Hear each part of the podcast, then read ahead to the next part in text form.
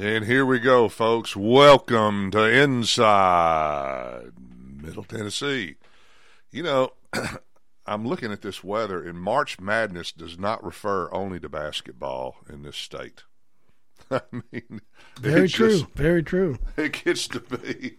I mean, you just uh, kind of reminds you though Forrest Gump and a box of chocolates. You just don't ever know what you're going to get with this right. weather. So anyway, we got a light crew this morning. At the moment, I think we got Sheila Hickman coming in. I, I hope uh, Sarah Elizabeth, uh, unfortunately, is tending to a, a, a, a bit of a sickness issue with her daughter and cannot uh, show up. And we we wish her well. But I'm Jim Ross. I'm kind of the head zookeeper, so to speak. Got Terry Wilcox running the board and Hey. Representative Scott Cepicky. Good morning, everybody. And uh, Scott's had all kind of fun this week. We've all kind had all kind of fun this week, and it's just, uh, it's just as they say, we live in interesting times. That we do. You know, I'll, uh, I'll, I'll t- share something with y'all. A kind of a unique experience. I managed to spend five hours in ER on Sunday. Uh oh. Oh yeah, yeah. Been on the planet for 67 years, and I got to uh, encounter and have an episode with my first kidney stone, Oh. Oh, okay. and a seven millimeter kidney stone at that. Is it a new definition of pain? Uh, let's put it this way: all the horror stories that you hear about kidney stones are not exaggerated. So you get a you get kind of a partial representation of what childbirth is like. You know, it's funny. There, there and I- and I think we have a lot of female listening uh, in our listening audience who will probably agree with this because I've heard them say it. They will sit here and tell you they'd rather have birth another child than they would have a kidney stone. Wow. I mean, uh, I will put it this way: um, I've been on the planet for 67 years, and this is the first time in my life I've ever thrown up because of pain, ever, Wow. ever. Everybody's driving now, so and eating their breakfast in cars now. It's all right.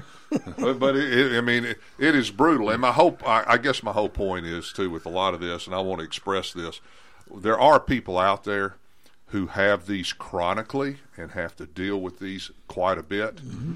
and you have my newfound and undying sympathy for those that have to deal with all of this because it's not a lot of fun.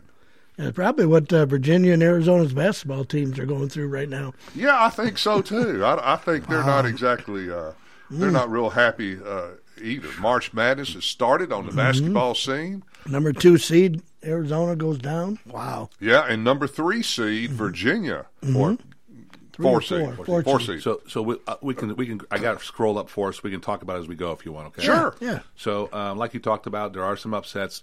It's March Madness, right? This is the yesterday and today are the two least productive days of work in the entire country because everybody's watching basketball. And trust me, we had people trying to sneak out to watch basketball while we were on the house floor yesterday. I won't tell who you are, but I, I know who you are. Um, Alabama, the Crimson Tide, number one seed, took care of business, not like, like they should have. Uh, number eight, Maryland, took care of business, so n- nothing there. But boy, in that next bracket, uh, Furman knocked off the Virginia Cavaliers 68 67. Number four seed goes down. with the last second NBA Yep. three. And then uh, San Diego State held serve, so you've got a San Diego State against Furman. Is that the new Cinderella kit? People, we don't know yet, but boy, it's it's very interesting. Uh, and then you had uh, number seven Missouri, another SEC team, and uh, the big one you all talked about, number fifteen Princeton knocked off number two Arizona. I mean, and you know what? Princeton's done this a lot yeah, they everybody keeps overlooking them all the time, and boy, they keep. There must be something going on today because Yeah, there goes ju- the fire truck. Yeah, there goes the fire truck. But uh, uh, Princeton is a great program, and every year their their names up there, knocking somebody off all the time. But boy, Arizona, and it was 59-55, so they they beat them. Yep. They Yep. beat them. Uh, and then um, the one that we're all going to be watching here uh, uh, tomorrow is the Duke and Tennessee matchup Yeah, that'll be good. number four versus number five matchup. Uh, you know, uh, Duke put Oral Roberts away pretty comfortably. Tennessee had tr- some trouble with Louisiana Lafayette. Uh, Duke's got that big that big center boy. He's really good. So They got two good big men. yeah, it's going to be a tough matchup for Tennessee. I think what Tennessee's got to do is they got to run. They got to Yeah. try to get those big guys tired. They can't let those big guys get set up under the basket. You just got to let you got to run, and we'll see what happens. But boy, that's a tough one uh, with that matchup because don't forget on the other side of the bracket, you got number one Purdue sitting there with probably the best a lottery pick center playing for the Boilermakers. So that's going to be a, another tough matchup. I think Duke is playing. I think they're starting five, and this is our four freshmen Mm-hmm. on there, and maybe a junior. Yeah, this could be very int- if if they can keep them all together. But they're the hottest team in the country right they are. now. Too. Yeah, they've been playing real well Mm-hmm. lately. A lot of people have put them up there as a potential winner. Yep. So overall, Number two, Texas held serve against Colgate, and then Penn State, the Nittany Lions, knocked off the Texas A&M Aggies. Uh, They did it pretty handily too, I believe. 76-59, wasn't even close. wow. Uh, Auburn uh, handled Iowa. It was it was a close matchup, but they pulled away at the end, so Auburn advances. I think that was an eight versus a nine matchup. It was Bruce Pearl, Yeah, yeah. Pearl. Penn, uh, you know, uh, Penn State, Texas was like a ten versus a seven. 10-7. Uh, and then Houston, obviously number one seed, that they handled business against uh, um, uh, Northern Is it Northern Kentucky. Iowa? Northern Kentucky. Northern Northern Kentucky. Kentucky. Northern Kentucky. Uh, and then uh, number seven, Northwestern uh, held off Boise State. Number two, UCLA took care of business, no problems there.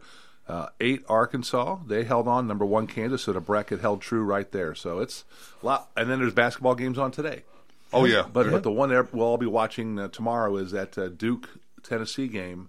Uh, if they get past that into the Sweet 16, uh, you got a shot because uh, you still got that looming matchup with Purdue coming.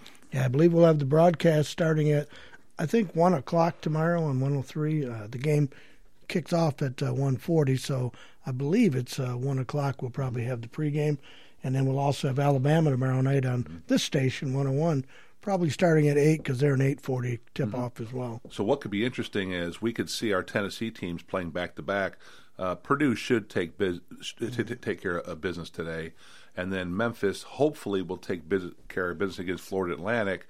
That would mean on Sunday you'd have a Purdue Memphis matchup, and if Memphis advances and Tennessee takes care of Duke in the Elite Eight, you could have a Memphis Tennessee matchup.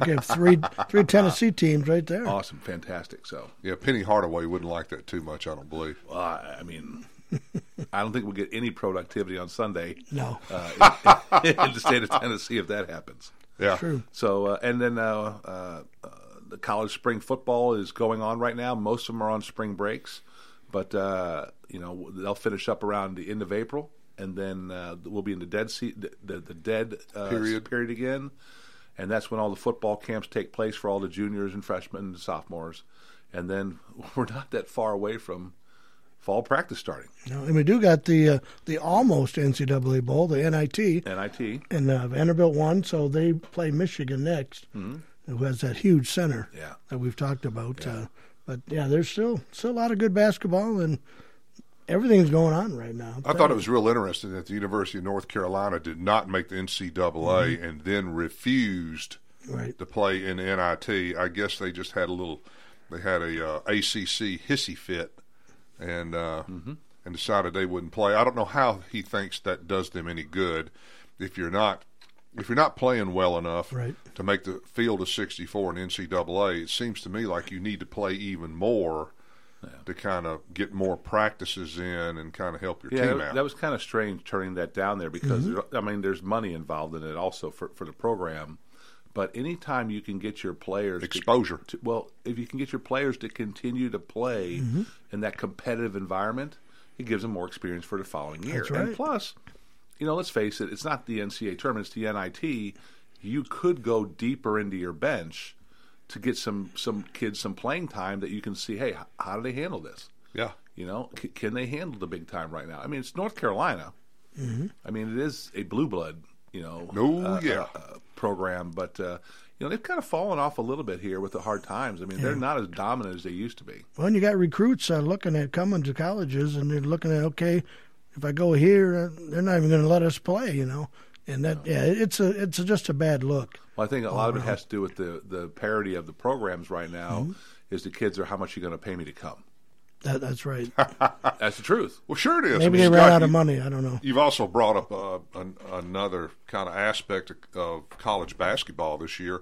I cannot recall a year in, in recent memory, anyway, where there has been this much parity Mm-hmm. across the board. Yeah, I think you're looking at this year that you know the the top twenty could all win the national championship. That's let, right. Let alone the I'll one, agree- I'll agree with I you mean, let alone the one that gets hot. Like remember the old St. Mary's with Oh, yeah. whoever her, the sister was, right? Yeah. You, you get a team that gets hot and they start believing in themselves. You you can you can have some Mm-hmm. some last second shots that make some people very unhappy. Well, kind of the running joke during the season was if you wanted to get beat, just uh, let the AP poll rank you somewhere in the top five, Yeah. and you'd be beat. and you'd be beat. But I think that just that's it's healthy. yeah, Um, I think it's healthy. I, I don't think it's healthy when you have a dominant one or two programs. It's not healthy for the sport. Um, you know, I think we're starting to see, aside from the Georgia, right, and which is kind of funny, the Alabama and football having an off year, losing two games, right, an off year. Way off. Um, you know, we may start to see some more parity in college football to where you may start to see some different names start cracking the top 20. I know Troy University, who was uh, 13 and 1 last year, they're going to start to, they're going to start the preseason poll probably in the top 15. They- It's, it's Well, Yeah. they've been a giant killer over the last two or three years. Anyway, Right. they beat LSU last, not this Yep. past season, but the season before. the Appalachian states of the world, Yeah, the Liberty. James Madisons of the world, Liberty's another one. Liberty, the, the Western Kentuckys of the world. Mm-hmm. Um, uh, we're going to be taking a visit with my boy to uh, Arkansas State. Yeah, with uh, Butch Jones. Uh, Jonesboro, Arkansas, right? Kind of off the map a little bit, And they didn't name it for him. but but their facility out there is incredible. Yeah. They sunk like 130, 140 million into it, and the locker rooms and stuff look like your big major college locker rooms. Yeah. I mean, they spared no expense. So you know, it's Sun Belt Conference. That's the Appalachian State, the James mm-hmm. Madison, the Coastal Carolinas, right? The ones that give the big guys headaches. Mm-hmm. Yeah. That you schedule them and you kind of take a deep breath as a head coach. Is here's my first game against Coastal Carolina. Okay, boys, be ready to play. Well, yeah, but here's the interesting thing about all that too. Now, uh, SEC in particular will be going to a nine-game schedule at one time, and I think one thing is it's funny because and I really wouldn't even bring this up except it's already been mentioned on two separate occasions uh, on the news where uh, supposedly the schedule is going to involve having three permanent opponents and six rotating opponents and Saban is griping about having Tennessee, Auburn, and LSU as his permanent opponents. I would be too. Well, he might be, but but I'm sure he'd like to have Arkansas and uh, Vanderbilt. Vanderbilt, and Missouri. Well, but the thing about it is, is that the way they've got it going is that, and I and I like the way they're going to do this because I agree with them on it. You're going to play everybody in the um, in the conference at least every two years, and we've had a drought on uh, for a long time, like five and six years on the rotating schedule that we've got now, the, and so it's not like you're going to completely avoid them or try to. But the other, here's the other fallacy to that, Scott guess who Alabama plays every year right now? Anyway, Those three. those three: Tennessee, Auburn, and LSU. The thing, the, the, the, I think what they're going to have to do, and the Big Ten is, is is talking about doing this, is going to an 11 game schedule of conference opponents, Ooh, 11 game conference opponents, and then one at large that must be from the Power Five. wow! And So- just just getting rid of the cupcakes. Just, Yeah. just get rid of the cupcakes because you know you're adding uh, UCLA and USC. There's rumors that uh, Stanford and probably Washington will come on board in the Big Ten. So you you're you're still not going to play probably four or five teams a year. So you've got to figure out how to do that. But for the fans, right? Like Alabama, Alabama will play their schedule, and then every year before they play Auburn, they play a cupcake, right? Mm-hmm. yeah, fans are still paying for the same price to go see that game that Alabama's going to be playing most of their backups in, in the second half. Yeah, Whereas if it wasn't a cupcake, let's say you replace a directional Alabama or Louisiana school with a Texas, right? You add more big competition so that if you do run the table in the SEC on an 11 game schedule, plus you're playing maybe a team, one team from the Big Ten, the Pac 12, the Big 12, the ACC, right, as your mm-hmm. warm up game, well, you run the table, then you deserve to be number one. Mm-hmm. Yep. Same, same in the Big Ten. Their theory is if we run an 11 game schedule in the Big Ten and one at large that has to be from a Power Five, and we're undefeated, we're number one. There's, there's, mm-hmm. there's no arguing with it because you, you're playing your conference. Yeah, but uh, you know, on a schedule like that, tough. There ain't no undefeated. It's tough, and you know what? yeah, I don't care. Tough. I would much rather see good football. Mm-hmm. I don't want to see you know like like when Tennessee plays a team and they beat them, they hang seventy on them, right? It's great to go to that game, but did you see a game? You saw a scrimmage, is what you saw. Yeah, exactly right. But I'd much rather go and see. I guarantee the people in Tennessee, if, and no, no disrespect, but if they had a chance to go see Tennessee play Coastal Carolina, or see Tennessee play USC or UCLA, guess what? They're going to pick oh, yeah. the big one. Mm-hmm. Oh, that's yeah. what they want to see their team. How good is our team? Yeah, and and I think that's where we're headed to is the Power Five we'll probably we'll probably eventually go to that where they're just playing each other all the time, yeah. and that's it. Yeah. Well, folks, I tell you what, we we have reached up uh, up against the break, and we're going to take one. We're going to pay a few bills, and we'll be right back with Inside Middle Tennessee. Caledonian Financial is a full service financial planning firm. What we mean by that is we work with young clients, assisting budgeting and Ross, young families with college planning, life and disability insurance, older clients as they bring in 401k rollovers, seek advice with estate and tax planning, and finally with elderly clients when it comes to the distribution phase of their retirement and long term care options. This is Marianne Stevick with Caledonian Financial in historic downtown Columbia. Securities and investment advisory services offered through NBC Securities Incorporated, member FINRA and SIPC. This is Jumpin' Joe Wiley, and you're listening to 101.7 WKOM Columbia. Three, two, one. Hi, I'm Robert Rogers at Parks Motor Sales Buick GMC. And I'm Michael Parks Lawrence at Parks Motor Sales Buick GMC. Together, we're Mr. Bobby Parks' grandsons, and we run his dealership, and we are glad to be part of our local community. Being family owned and operated, we invest heavily in our community. We do things like sports teams, schools, bands, you name it. We try to help everybody we can. The reason why we do this is because we all love this community. So come do business with us, your neighbors, at Parks Motor Sales in Columbia, Tennessee, right off Nashville Highway, or at parksmotorsales.com. Are you thinking about a new fence? Maybe you need a pole barn. Then you should give Sands Fence Company a call. That's 931 309 1644. Will Sands has built his business based on the principles of honesty, quality, and integrity. Sands Fence Company has been in business for over 20 years, providing the community with farm, residential, and commercial fencing, as well as pole barns and buildings. Call today for a free estimate. Sands Fence Company, 931 309 1644. 931 309 1644. Hi, I'm Steve, the garbage man. Are you new to Maury County? We want to welcome you and your family. We are a local residential garbage service and we want to be your garbage man. We've been around for over 30 years, so we have a reputation. Check us out at garbagemaninc.com or call Mike at 931 540 0919. You could also ask your neighbor. 931 540 0919. Hello, this is Rick Tillis from Tillis Jewelry. What is a full service jeweler? Experienced staff, custom designers, in house jewelry repairs, and beautiful jewelry. Yes, at Tillis Jewelry, we are passionate, knowledgeable, and committed to integrity. We strive to be the best in our community and in our profession. We build long term relationships and become part of family traditions that will cross generations. We delight clients by providing an unparalleled selection, superior service, and exceptional value. Tillis Jewelry, we exceed your expectations. American Standard Heating and Air Conditioning is built to a higher standard so you can focus on the problems in your life that actually matter, like the drywall that somehow isn't.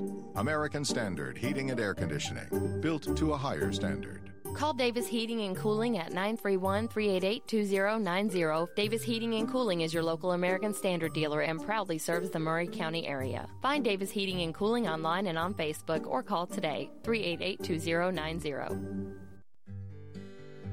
Hello, this is John McEwen with McEwen Group Real Estate, located at 17A Public Square in beautiful downtown Columbia. Our family has over 40 years' experience selling farms, residential, recreational, and all types of real estate here in Middle Tennessee. Check us out online at McEwenGroup.com or on Facebook and Instagram at McEwen Group, or give me a call today at 931 628 1749. McEwen Group. Land is your legacy.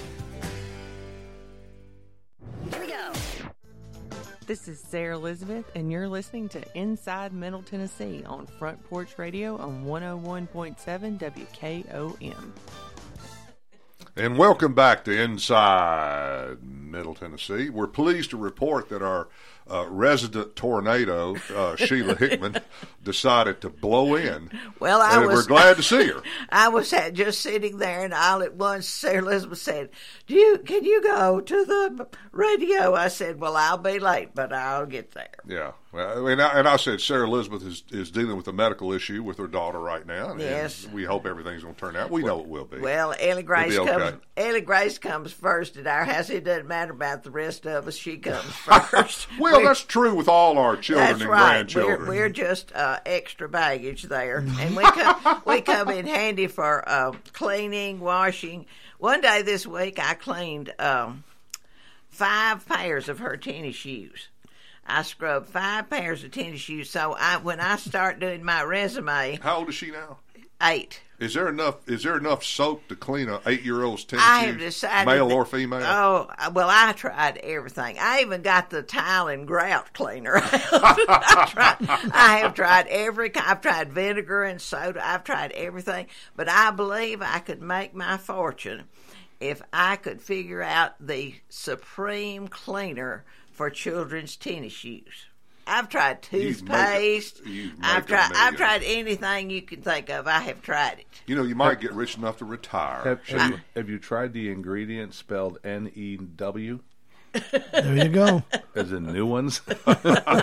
Well, we've got some new ones that we're saving for spring, and by now that she's put a lot of miles on those little shoes. So, I, the ones I could get sparkling clean now are just a little bit more tarnished than they were to begin with. So, Well, I tell you what, we we need to acknowledge here, and, and I'm glad she's sitting close to the microphone so everybody can see it. But but Sheila is wearing the prettiest St. Patty's Day green sweater. Thank you you And so she and is- I have a scarf that matches, and I bet this scarf is older than y'all are. ain't older than me. So, and it wouldn't be me either. So yeah, I was gonna say, come think of it, see, maybe So, Scott. Here's who you remind me of. You ready for this? Yes, John Wayne yes. and Maureen O'Hara There you go. Oh, in The Quiet Man. That uh-huh. you know There that, you go. that is that story used to be in the sophomore literature book. It's a great, great story. It is a great story and an even better movie. Sometimes the story is better than the movie. Most but of the I time, think the book and story is better Yeah. than the movie. but Yeah. this one, I don't know, man. Maureen O'Hara. She is so good. She plays it perfectly She with John is Wayne. so good. If And- you if you want a nice movie to watch, Yeah. go get John Wayne, Maureen O'Hara, and The Quiet Man. Yeah. Did she get that red hair going in there? She yeah, did. She yeah. did. She's got the fiery Irish temper. well, most everybody around here are, are the old timers around here. We are descended from the Scotch Irish. Sometimes they say Scotch Irish. I'm not sure which one is uh, the most fashionable at this time. Oh, there's a Ross County in Scotland. yeah, and if you, uh, most of us, if you I look think at the Scotch Irish refers to the the drink that they Well, were drinking. They have been known to imbibe, I think. But the uh, but most of us whose families have been here any length of time came from North Carolina, uh, came from Ireland to North Carolina, and just drifted on over this way. And that's true for most. If you work on your family tree, you'll find out that's where most of our forebears came from. And we're lucky enough that they stayed here. Yeah, yeah. Mine came through Charleston. Yeah, and then some. Of course, after the war, a great many of them went out west. Mm-hmm. But uh, and that's why you'll find the same names in Texas that you find around here, the same last names because everybody from Texas came from Tennessee right. to begin with. So I mm-hmm. figure we've all got kin folks out there. We just hadn't met them yet. all right, I'm going to talk about St. Patrick's Day, since that seems to be the most pressing issue this day for all of us to have some fun. Mm-hmm. We have such a somber climate here lately, and we see so many frustrating things in the news that Very maybe- Irish outside right now. Yes, it is. Very, very much. And so we're going to talk a little bit about St. Patrick's Day. For it's been celebrated on March the 17th for more than a thousand years. And once again, we Wow. are we are reminded that old to us is not old to the rest of the world. Our mm-hmm. country is just a baby. A thousand wow. years. And the tale is that that, that he uh, ran all of the snakes out of Ireland, but I believe the truth of the matter is there were no snakes in Ireland. So that was an easy task for him to And put I on his resume. And I think I know where they went. Never mind. Yeah, I- I'll tell Scott they went to the federal level. well, Not the state, Scott, the federal level. Snakes have mm. had a bad rap ever since the Garden of There you Eden, go. and the Bible does not say snake; it I'm says glad I'm a little more than arm's length away from Scott. He's a big guy. and we know that that uh, he's the patron saint of Ireland, and it has become a big deal for Irish culture, whether you're Irish or not. Uh, that you see those buttons that say "Kiss me, I'm Irish," you know that's not necessarily true. But green is the color we think of Ireland as being very green, looking somewhat like Middle Tennessee. And we have many legends connected with St. Patrick's Day, like the leprechauns and the shamrocks. And really, we think that St. Patrick was a real person and that he brought Christianity to Ireland. And we don't realize that before Christianity made it that far away from the Holy Lands up to that part of the world, that those folks were. Uh, the Celts and the Britons, they were and they were just savage uh, people. and probably in their own way, they had a real nice civilization, but we think of them as wild people. So I imagine St. Patrick had his job cut out for him. It was all real tribal back then. Yes, they back. were. Well, we know that the Angles and the Saxons battled for England, And it and came that- from the Gauls, didn't that's it? right. And then the Angles won. So that's And the why Gauls were a mean bunch. Yes, they came were. through Germany, I think. Yes, that's the ones you can see in the movies where they all look like that man who stormed the Capitol. You know? With the horns? yeah, the one with the horns and the goat. Vikings? Yeah, the goat skins wrapped around him. He'll remain forever in our memory, won't he? But St. Patrick, liked the Celtic symbols. Now, we find often in these cases when the when Christianity comes in, people don't always forsake the pagan part. That some of it will leak into the Christian part. Yeah, it's called Christmas. Among other things. So one of the things they believed in was, of course, the leprechaun, and um, the idea that there was a pot of gold at the end of the rainbow. And so the idea that he could, the one way that he could move this mindset from all this folklorish kind of thing was that he chose the clover.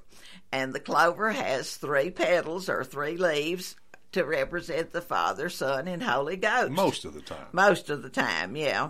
And so that was one way to kind of move that into uh, people's mindsets. But the, the whole idea of being able to um, convert a whole nation is pretty much um, hard to believe.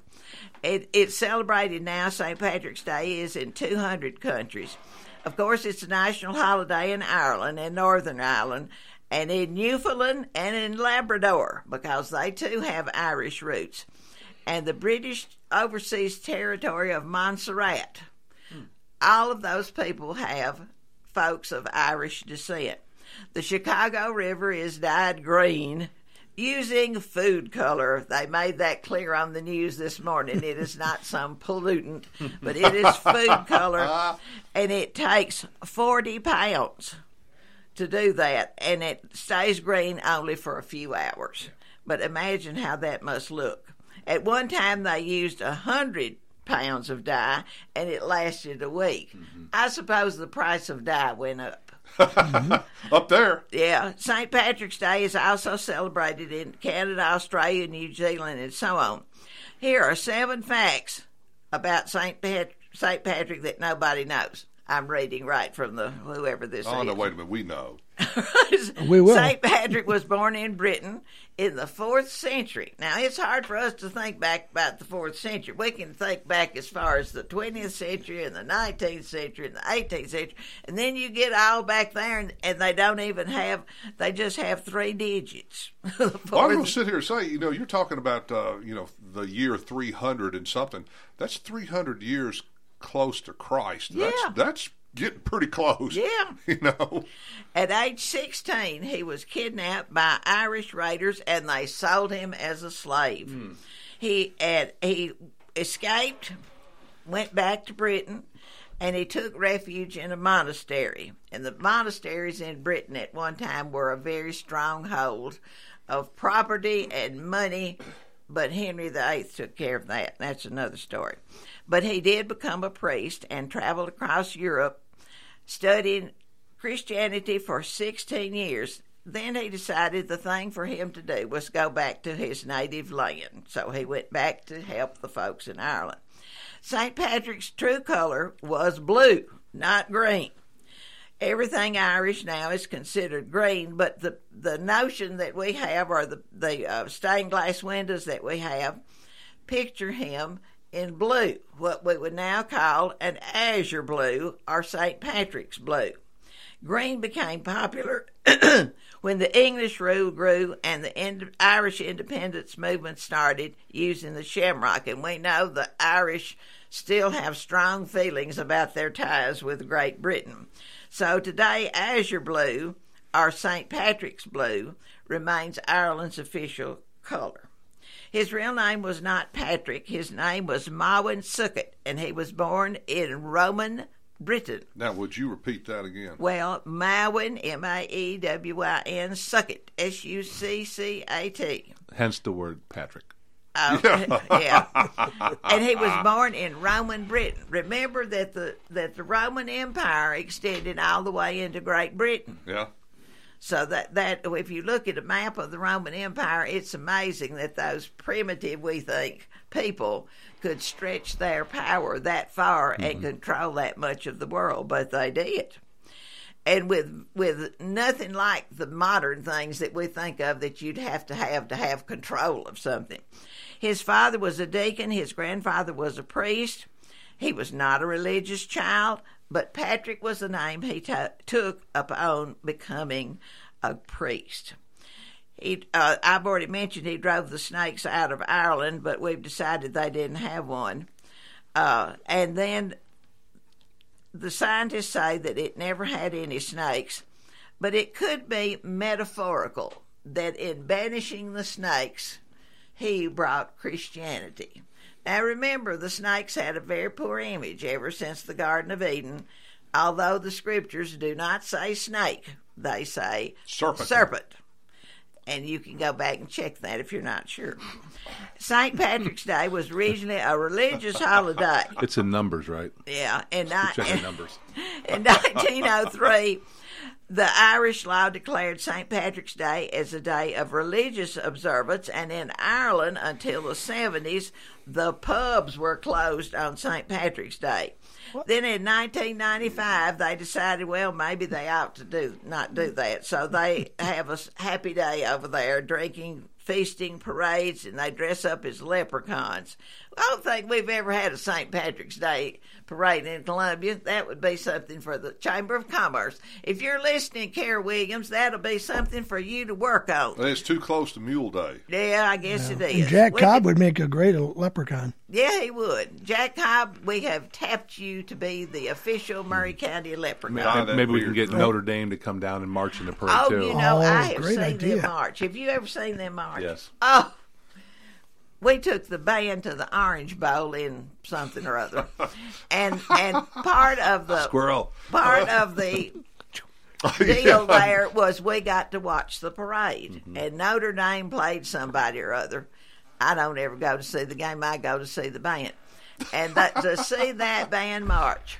Oh my mm. goodness! And, and the leaders all dressed in their kilts and their yes, big hats. they've got the whole regalia on. It was just mm. wonderful. Folks, y'all have just witnessed another inside Middle Tennessee tangent that we go off on. Well, it's no fun if you don't relate it to what you have. That's why, That's right. That's why I could teach school so well because I could think of forty dozen things that weren't with the lesson, but that sort of went along with it and kept Yeah, their you and. Paige. Yeah, I could do that.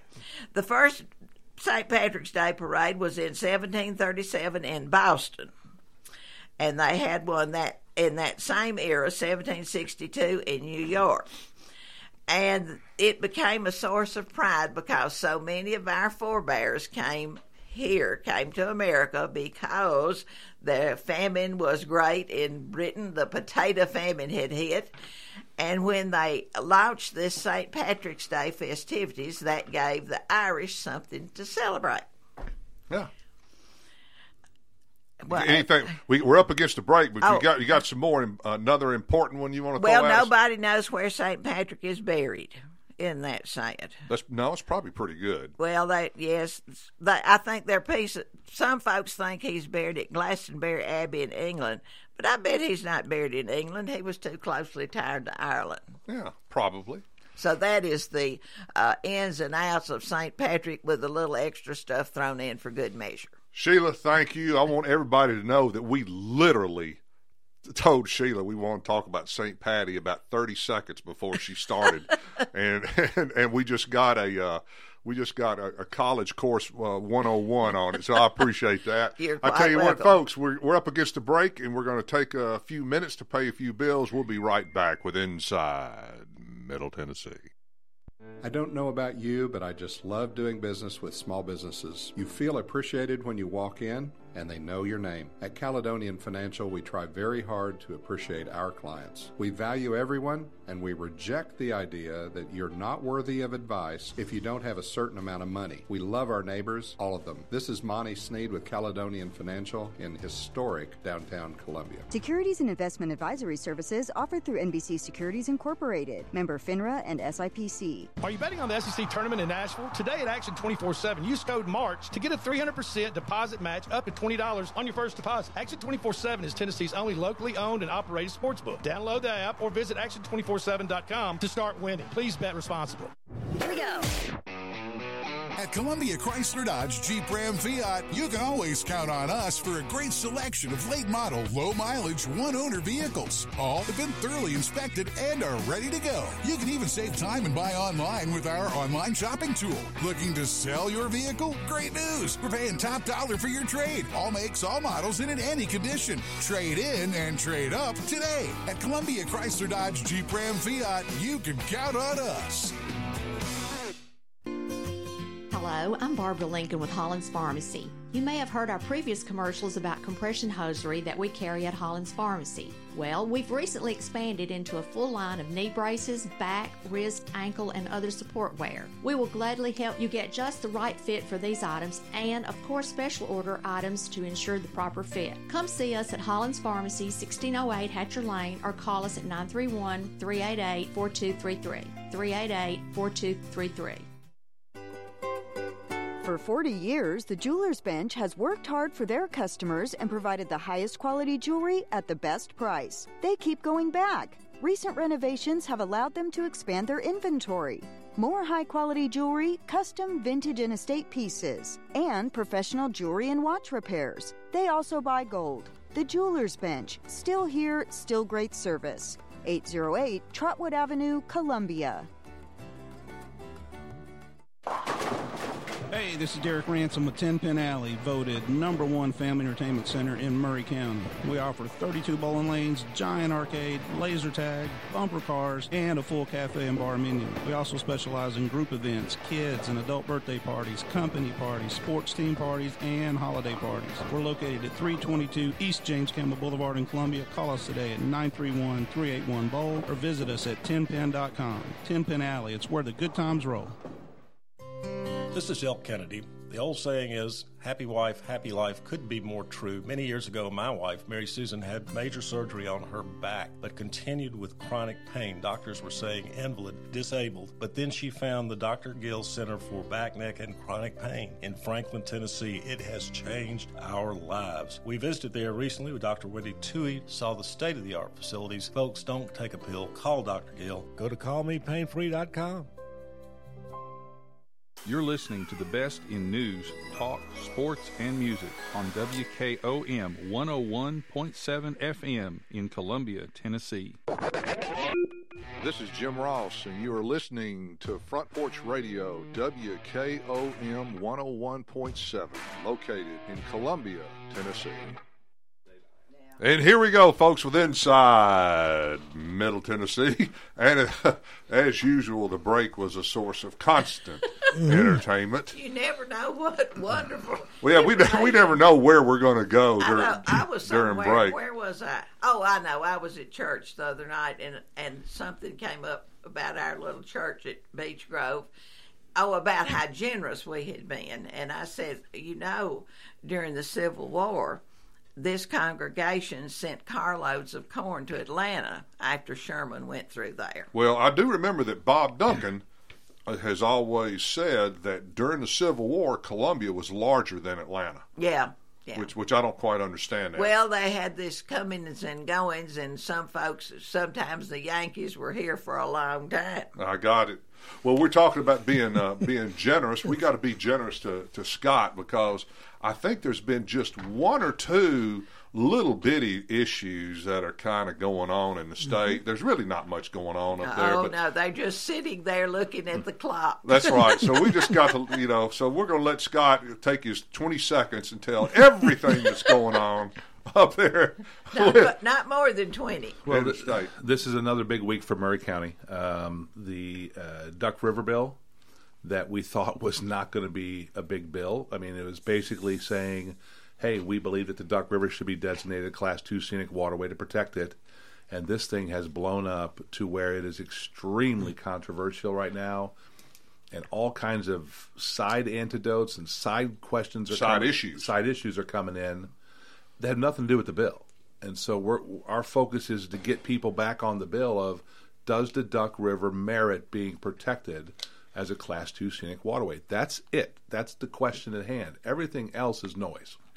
Yeah. That's the facts. Because everything we do up there, I mean, we will pass seven, eight, nine hundred bills this year, and every one could be constitutionally challenged. Every one can be litigated. That's the that is for the judicial branch to handle. Mm-hmm. That's the way our government works. Our job is to look at the merits of the language of a bill and do you agree with it or do you not? So, have we presented a case that the Duck River needs to be protected in perpetuity? And the answer is unequivocally, because nobody's argued against it, yes. So then vote yes on the bill. We'll move this forward. The Senate is kind of scratching their heads right now because they passed this bill on Monday on on the Senate floor on consent calendar. No discussion. And they can't figure out what we're arguing about. Oh, they're, no, they're not scratching their heads. They're sitting there with a sigh of relief that they've already They dealt didn't with have it. to It's past listen. them. So this bill this bill has become now national news.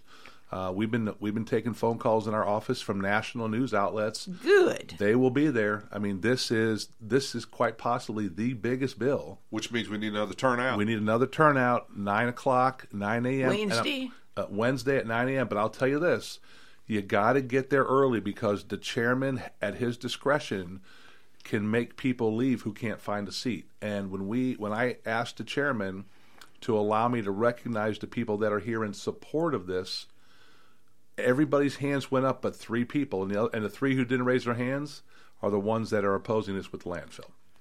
We're so, lawyers. So, th- so this is this is the classic battle, right? Yes, This the is the people. classic battle of the people against corporations. The power of the people. And so the people are showing up. They did it during the uh, during the income tax issues, Yes. and now they're showing up. And here's the thing: it just affects Maury County.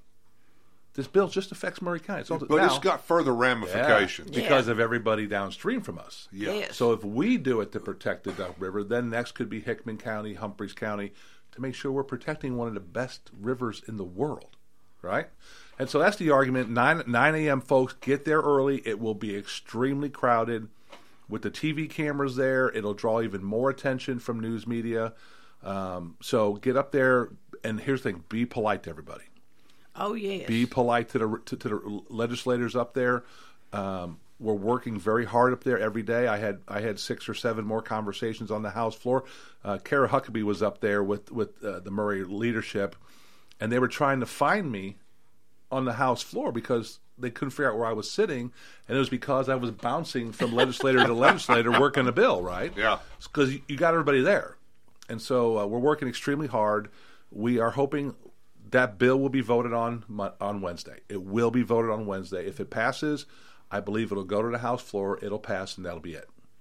So we got to get it out of that committee. The other bill that's in there for Maury County is this taxpayer parity bill. It is struggling hard right now. Oh. The builders and realtors are, Are fighting. working hard against it. And the problem is, a lot of the legislators on this committee from East Tennessee receive a lot or almost all of their donations from builders and realtors. And so they're getting a lot of pressure from back home. Big lobbies. Yes, to not vote for this bill. It, we think we have the vote, and then 10 minutes later, we don't have the vote. And then 10 minutes later, we do have the vote. It's been that crazy. The problem is, there's only eight members. Yeah. We got to have all five to pass it. We got to have five votes to pass it. We know we have three no's. Mm-hmm. Three no's. That means I have to get all of the other legislators. If I lose one, it ties 4 4 and the bill dies. Ah. Oh. I, we've got to get all the other five, and that's just to get it out of the subcommittee. We will be fighting this battle again in the full committee again, and then fighting this battle again on the House floor. The Senate hasn't moved yet, so we're, we're trying to figure out how to get it out of sub, so then therefore Joey can can run it in the Senate and see if he can get it through the Senate. If he gets it through the Senate, then we come back to the House and see if we can get it through the full committee. This is a a big battle. There are a couple other bills that are running out there that are very interesting that are kind of in the same kind of thing here. One of them is House Bill 28 by William Lamberth. What it says is it does away with all of the city's urban growth boundaries, strips them all away.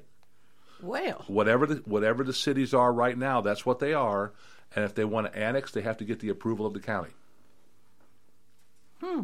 So that puts the Okay. county back in charge of growth. Also, there is the option to start uh, for the county commission to issue a, a moratorium on building permits. Well, I can see why that would be valuable to us. So, you know, sometimes you got to you got to gain some leverage to get people to the bargaining table, and maybe with those with that bill passing, and maybe some counties taking up. Now, you can't do it permanently because that, that is property rights. You know, you can't. You have to let people be able to do things that are that they're zoned for. But the Supreme Court has ruled that municipalities, cities, and counties they can pass short-term moratoriums. Yeah. So, um, you know, th- this is a very serious thing that we're trying to face, and we're bringing Define short term. uh, it could be 180 days. Okay. But then they would have to come back and and vote to extend it for another 180 days. Yeah. And then vote to come back and extend it for another 180 days. Yeah. So it's not permanent, but yeah. Well, it would slow things down a bit. And, and what it'll do is it'll give us a chance to catch up. Yeah. Especially if the county has the ability to say no to annexation. Yeah. That gives us a chance to catch up, right? Yeah. Um, and it may we may have to it may take ten years to catch up, but we're doing quite well as a county. yeah. quite well financially. So a um, lot, lot of things going on. Um, you probably heard on, on the radio broadcast here before we started about the retention bill. Um, I'm going to shift it away because it's not about retention; it's about intervention. I think they, I think they probably could have sold it better if they'd used that intervention. word. So I'm going to switch it to intervention bill. But uh, the, the uh, Chairman White and, and the other chairman uh, from the Senate, Lundberg, asked me to carry this bill in the Senate to be able to explain what it does and argue it through. Um, we, we got it passed unanimously in, in the subcommittee. There was a couple questions on it, but I worked through them. And then it'll go to the full committee this week and then onto the House floor. So we will be able to come up with some common sense things about dealing with the retention of students and making sure they get the proper interventions to move forward because it's all about making sure that these kids are on grade level as they move through the system, which now a teacher who gets a classroom full of kids that are on grade level, now they can push them. Oh yes, and Now it would be wonderful. Uh, the bill that I have on uh, first grade retention, that bill is up this week, uh, this, this coming week also, and the bill I have on identifying uh, in our new standards as they go forward, foundational and advanced, that bill will be up, be up there too. Um, we've got a bunch of other bills. I think this week uh, we have nine bills up this week. So Is it'll, that all? It'll be a You busy, don't have much to do. It'll be a busy week. um, and then just doing the normal business. I think uh, subcommittees are closing everywhere. I think most of our subcommittees will be closed by the end of March. Uh, and then it's just whatever's in the full committees you're finishing up. Uh, but we still we're still looking at probably end of April to adjourn. End of April to adjourn if everything goes smooth. So you've got a lot to do in a short time we to got, get we it got done. a lot, lot, lot to do. Uh, but please, so uh, both those bills concerning Maury County are back to back. Um, The first one starts at nine o'clock. The second one starts at ten thirty, and basically right across the hallway. And so, uh, and there were so many people up there from Maury County. I'm going to apologize because I wanted to hang around and talk to you after that bill, the first bill, but I had to go to another committee to present, and then I had to run down the hallway to finance and present another bill at the same time. So I just It is what you were elected to do. right, and, and, and I just I got to go. I mean, I got to Yeah. present. And well, so- I think most folks realize that. But the uh, the, uh, the, uh, the the classroom materials stipend, Yeah. uh, that did go behind the budget and finance. But but this was the first time that finance has ever said, Representative, you'll probably be back here because I think everybody knows that this bill has to be funded. So we will make sure our teachers get their uh, get their classroom materials uh, stipend. Uh, and then the bill on short-term credentials, we are hoping the governor will fund that. That'll be in that'll be in uh, GovOps next week. Um, and then uh, I've got a bill in insurance rearranging how we do our uh, medical care organizations, managed care organizations like Blue Cross Blue Shield. Yeah. Trying to get more competition into that marketplace for the providers and funnel more money down to our providers so those that take TennCare, even though they're not going to get the same as like uh, customer pay ones like retail, they're not going to be taken as bad of a, of a loss anymore.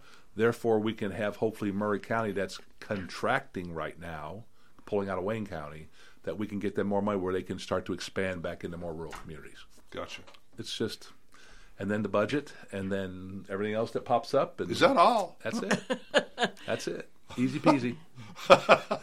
Just another day in paradise. But uh, but once again, thank you for everybody who came up there. It made a difference. You were the talk of the General Assembly on Wednesday, um, and we need to do it again, Maury County. This is it. It's got we got to win this battle on Wednesday because if we do, I believe we're okay uh, the rest of the way. Good. I, you know, it's, uh, if you have the television service as I do, you can watch it on television, and it's really neat to look there and see the folks that you know on television. and the one thing that impresses me the most about those hearings is the the civility and the good manners and the decorum that is maintained with hmm. yes sir and no sir and yes ma'am and no ma'am and may I speak and mm-hmm. may I'd like to yield my time. It is just a good lesson to watch to see that you can hmm. conduct business without losing your good hmm. manners. The challenge would be is all of our our schools, our high schools, especially in Maury County. I would challenge them to tune in at 9 a.m. and watch this because Tell everybody where and how. Well, you go to the TN General Assembly website, you click on videos, house because we're in the house, and then you look at nine o'clock for agricultural and natural uh, resources subcommittee, and at, at nine o'clock it, it'll be a box that'll pop up that says view event. That means it's gone live and you can watch it. Oh, that would be a wonderful lesson, and you could do that with any subject. Any subject. Yeah. This is how it works.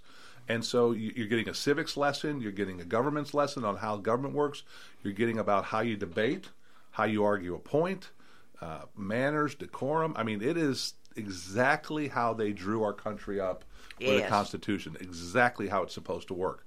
And the question is, will the people prevail? Yeah. Oh, yes, we will prevail. From